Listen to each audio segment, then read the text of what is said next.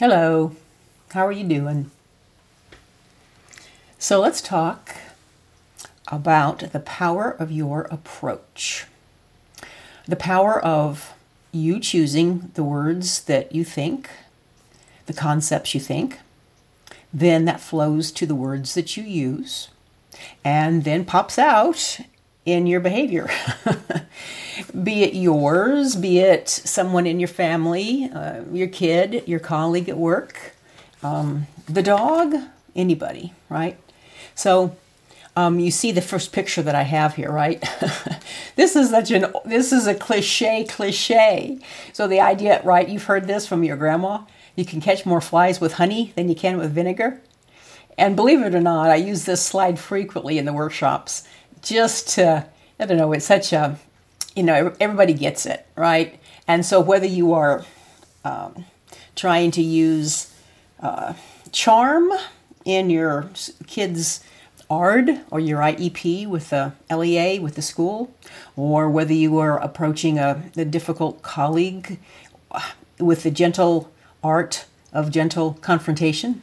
Um, have you heard this? Conventional wisdom says that uh, if you want to persuade anyone, that you first um, praise them, first agree with them on something, then give them uh, the correction as you see it, and then, as the cliche goes, then you praise them at the end, right? So if you've got to tell anybody bad news, you say something nice, you say your truth, and then you say something nice again. kind of like a truth sandwich, I guess. Uh, I wanted to talk tonight about how the, the power of what your pro- approach is is something that you choose. You're not actually a prisoner of it unless you think you're a prisoner of your own thoughts.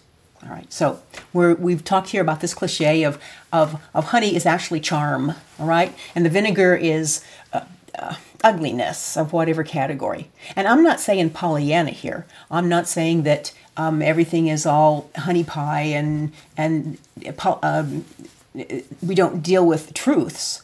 I'm just saying that keep in mind that the tone of your voice, it's much like I tell my son, John, if you want these young girls to pay attention to you, to listen to you, your words are going to have to sound more like a song. So just think about the words that you say, your face, your expression, the body language. Just is it something that is going to be attractive to others to want to listen more?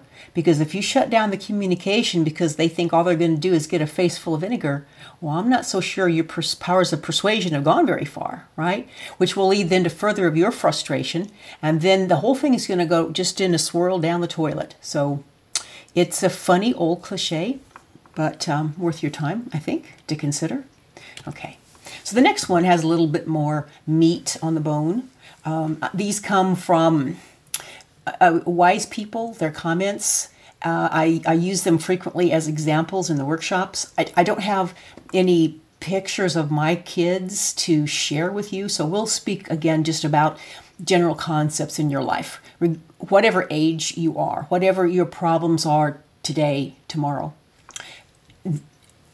I think they work. Okay, so the first one, you always want to water the flowers, not water the weeds.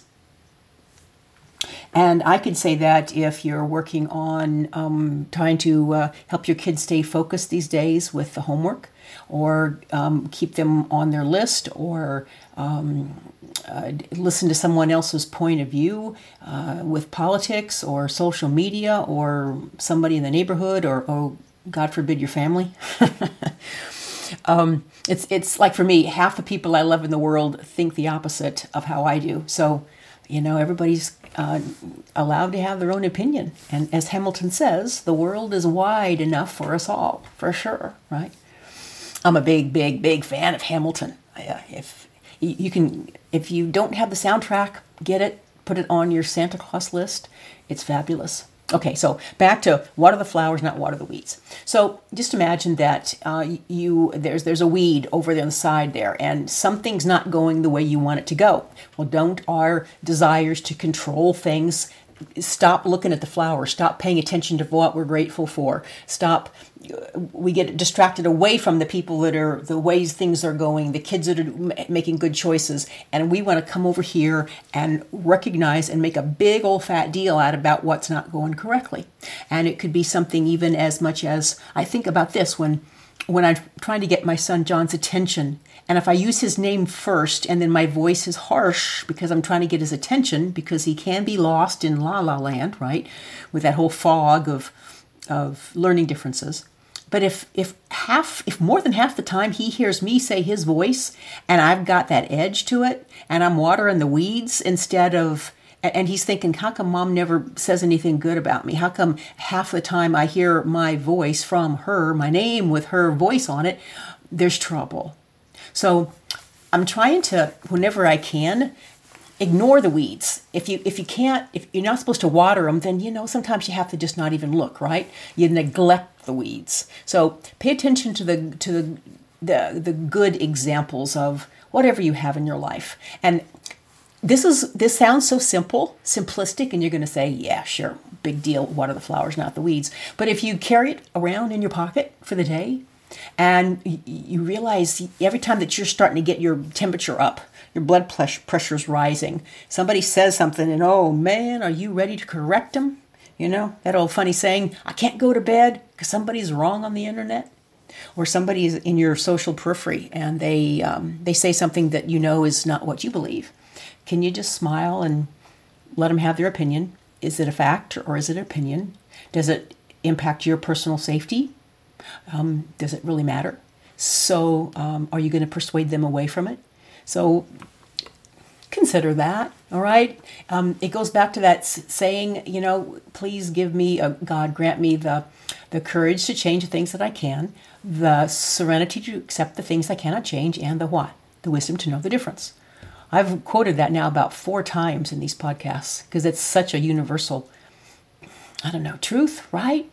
Um, so just consider that that whenever you find yourself in the in the thick uh, the tall grass look for the flowers pour a little fertilizer water the flowers try to ignore the weeds and they'll and then you'll be able to keep the focus and the, the the thoughts which lead to the words which lead to the actions that you want all right? Um, have you ever turned your head a certain way and then where does your body go? Your body follows where your head wherever you look is where your body will eventually go to right? And like eh, the other example i said is that if you tried to think one way and use different words like you were going to be a spy a secret agent spy so you had to have one set of beliefs and then you had to use the opposite and spy and lie and bluff and all that playing poker kind of thing. Are you good at that?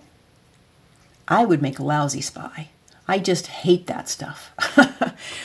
All right, so, okay, now let's move down to the second half of the page on the bottom there where it says, as another approach, again, to uh, helping to let you choose how your approach works. What's the trajectory of it? Do you have a plan? Do you just kind of stumble into interactions with people, or do you kind of stay back for a little bit, figure out, okay, what would be your approach, and then go into it with the respect of having heard them out first?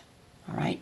A lot of us just knee jerk jump in and spill our guts, and then we realize, wow, we didn't really get the full facts. Um, something happened the other day with I with myself making a snap judgment about my kid. I think I told you this in the last one where I was wrong, and the one about the guitar and throwing it on the ground, right? Which led me then to apologizing three times, him laughing at me, and me realizing that I, man, I caused that whole forest fire, um, that whole patch of weeds, 40 acres of weeds, um, on my own wrong uh, knee jerk reaction. Okay. So, first you name it, then you put the limit on it. All right, and when I use this as an example, I like say I reach off to my right hand side and I say, okay, first you name it, and because then you're looking at me and I'm trying to do left to right time flow, like a flow chart thing. So first you want to name it. You you and for example, I would use the appropriate language, even if I'm talking to a child. John, that's called stemming, and you can do that in your room. I don't say never do it. I don't freak out about stop or prohibiting or anything like that. I just help him understand this is the nomenclature, this is the vocabulary, this is what the world's going to call it. And then where do you where will the limit be? Where's the boundary? Let's have a plan. Let's understand where you can do it. And then that means basically every place else is no. And it's a kind of a gentle redirect, right? So um, here's another one, you guys. I, I know I've used this one before with you. That's called playing with yourself, John. and you can do that in your room, right? With apologies to all you men out there. Um, so just consider that as a as an easy, quick. Again, put this one in your other pocket. So one pocket you got water the flowers, not the weeds, in any circumstance. And in the other pocket you got this little one liner that when when something needs to happen, to have a plan, first you name what it is, and then you put your boundary on it. And then we all have the same plan. We all understand it. We've had mutual respect and courtesy. It's a family plan. If it happens, nobody's going to freak out or get upset. We just we know what the what the plan will be.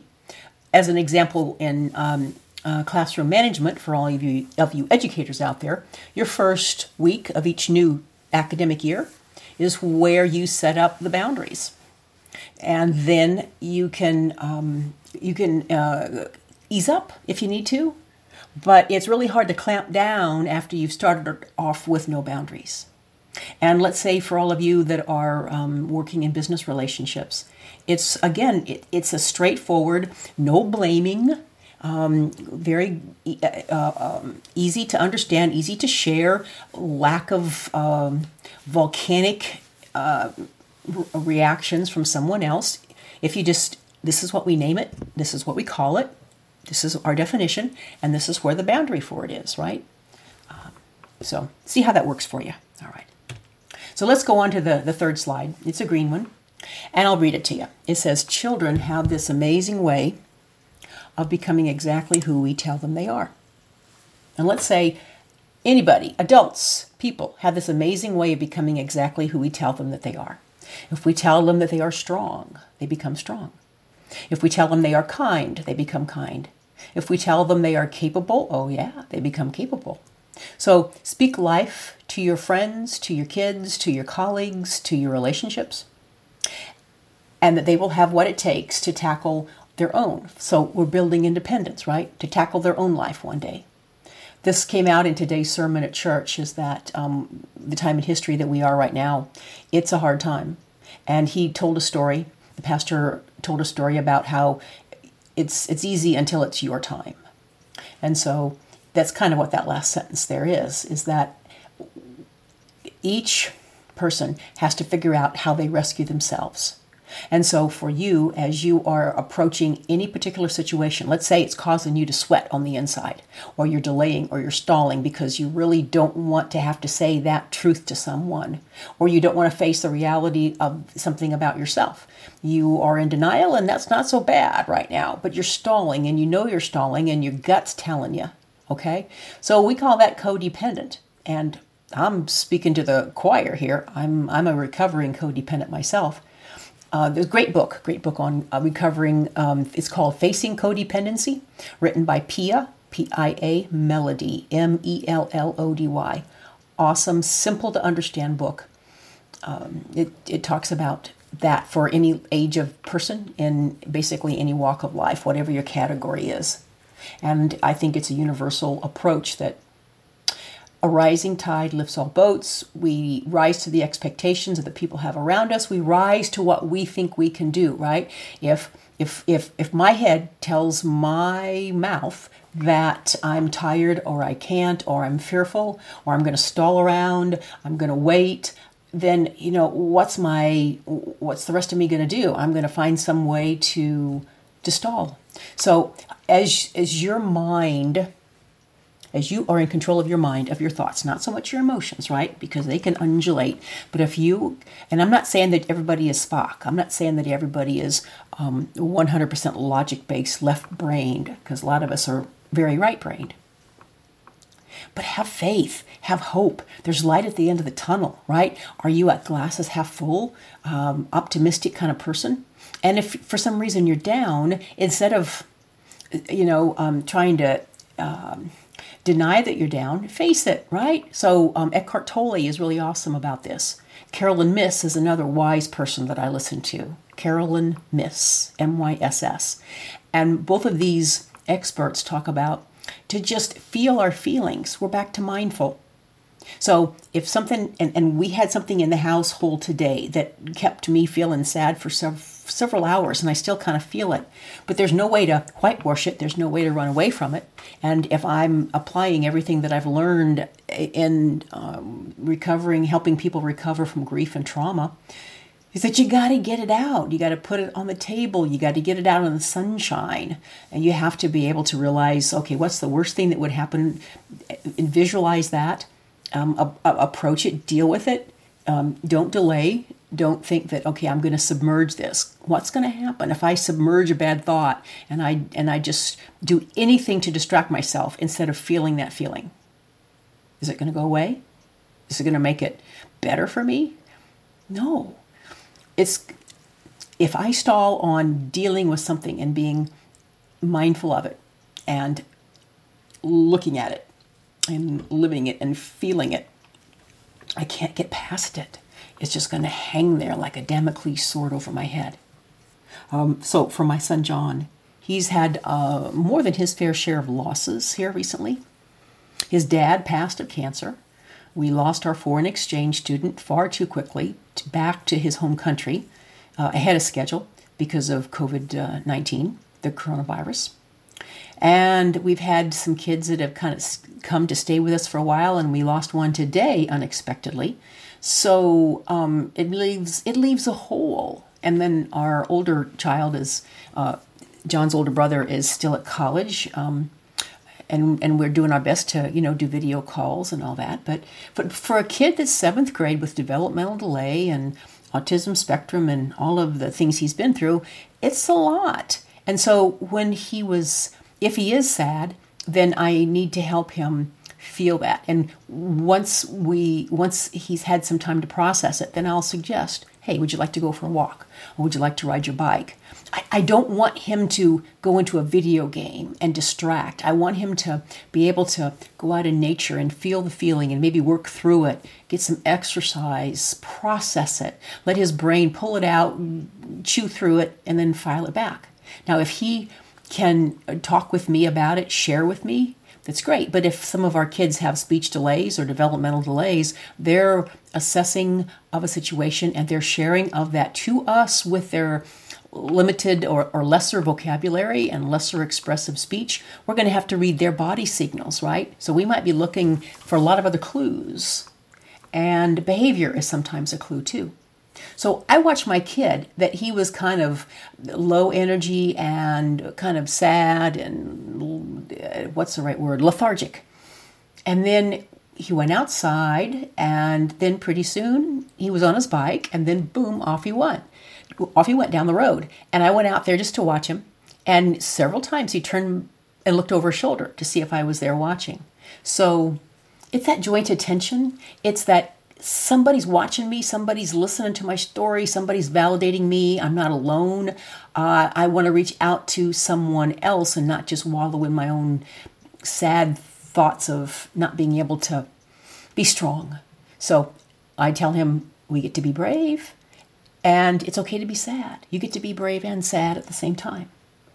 I think I've told you there's a great movie that we, we particularly like the second half, and that's the new version of Karate Kid that's got Jackie Chan in it. We fast forward till we get past where the kids all beat each other up and then get into the training. Uh, it's a great, great, great movie. If you ever need a, about an hour and a half is the second second portion of it. Okay, so let's, is that the, uh, oh, we got one more slide. Awesome. Okay, so here we go. This one is more for you, right? The, the last slide says, only you can give yourself peace. So, what's the premise of what I said tonight? Is the power of our approach, right? The power of your approach, my approach to whatever thing we're facing, whatever our demons are, whatever our Goliaths are, whatever our fears or worries, is that if you, so here's this little green square, right? It says that if you are depressed, you are living in the past. If you are anxious, you're living in the future. If you are at peace, you are living in the present. So that comes from some philosophers, and there's a website, and it's borrowed from someone else, so there's all your intellectual property. Uh, but I thought it was an interesting thing for mindfulness, right? So as you approach something, are you are you kind of being buoyed down? Is there an albatross around your neck because of a preconceived notion or a, the last time you encountered this kind of thing and it went a certain way and you're going, ah, oh, dang it, we're just going to repeat history here? If you're thinking that, then that's the way you're going to go. But if you could instead just empty your mind of that, like what does um, Eckhart Tolle says? He says that we always overthink everything. He said, stop thinking, just be which is kind of funny because he's a very interesting character. E C K H A R T, Eckhart Tolle, T O L L E. If you get a chance, look him up. He's an anti type hero. he's a rock star, but he doesn't look like it or sound like it. Uh, but he, he is a rock star. And so, again, he it's really it really resonates with me what he says, which is you just have to feel it. You don't have to make a lot of big thoughts about it, you, but you do have to kind of, yeah, you have to wade through it. You have to feel it, and then the feeling will pass because our emotions are all transitions. They're they're transitory, right? You get a big old shot of adrenaline, or someone you hear a song, or somebody says something, or you get a chance to eat chocolate, and then you have the sugar high, and then you have the sugar low. Um, emotions come and go, but your thoughts are hopefully far more consistent. So if you want to be in the present, mindful, if you want to be able to own your own flow, did you listen to the podcast about being in the flow? Do you own yours? Right? And then to be aware of your personal boundaries, whatever they are. So if my personal boundaries with a situation at work, or my personal boundaries. First of all, am I aware of my boundaries? Can I set them? Can I communicate them? Can I hold to them? My boundaries at home, um, boundaries with your kids, boundaries with whoever you think is using you. Well, I hate to tell you this, but if I let somebody abuse me, use me, I mean, I'm not saying like physical abuse in in a situation like that, but just if I if I if I let a friend boss me around about something, or I pick up a phone call and somebody's going on and on about something, or whatever the the um, uh, the, the, the resentment that I have, you know who I need to blame? Well, you know who I you know who's responsible?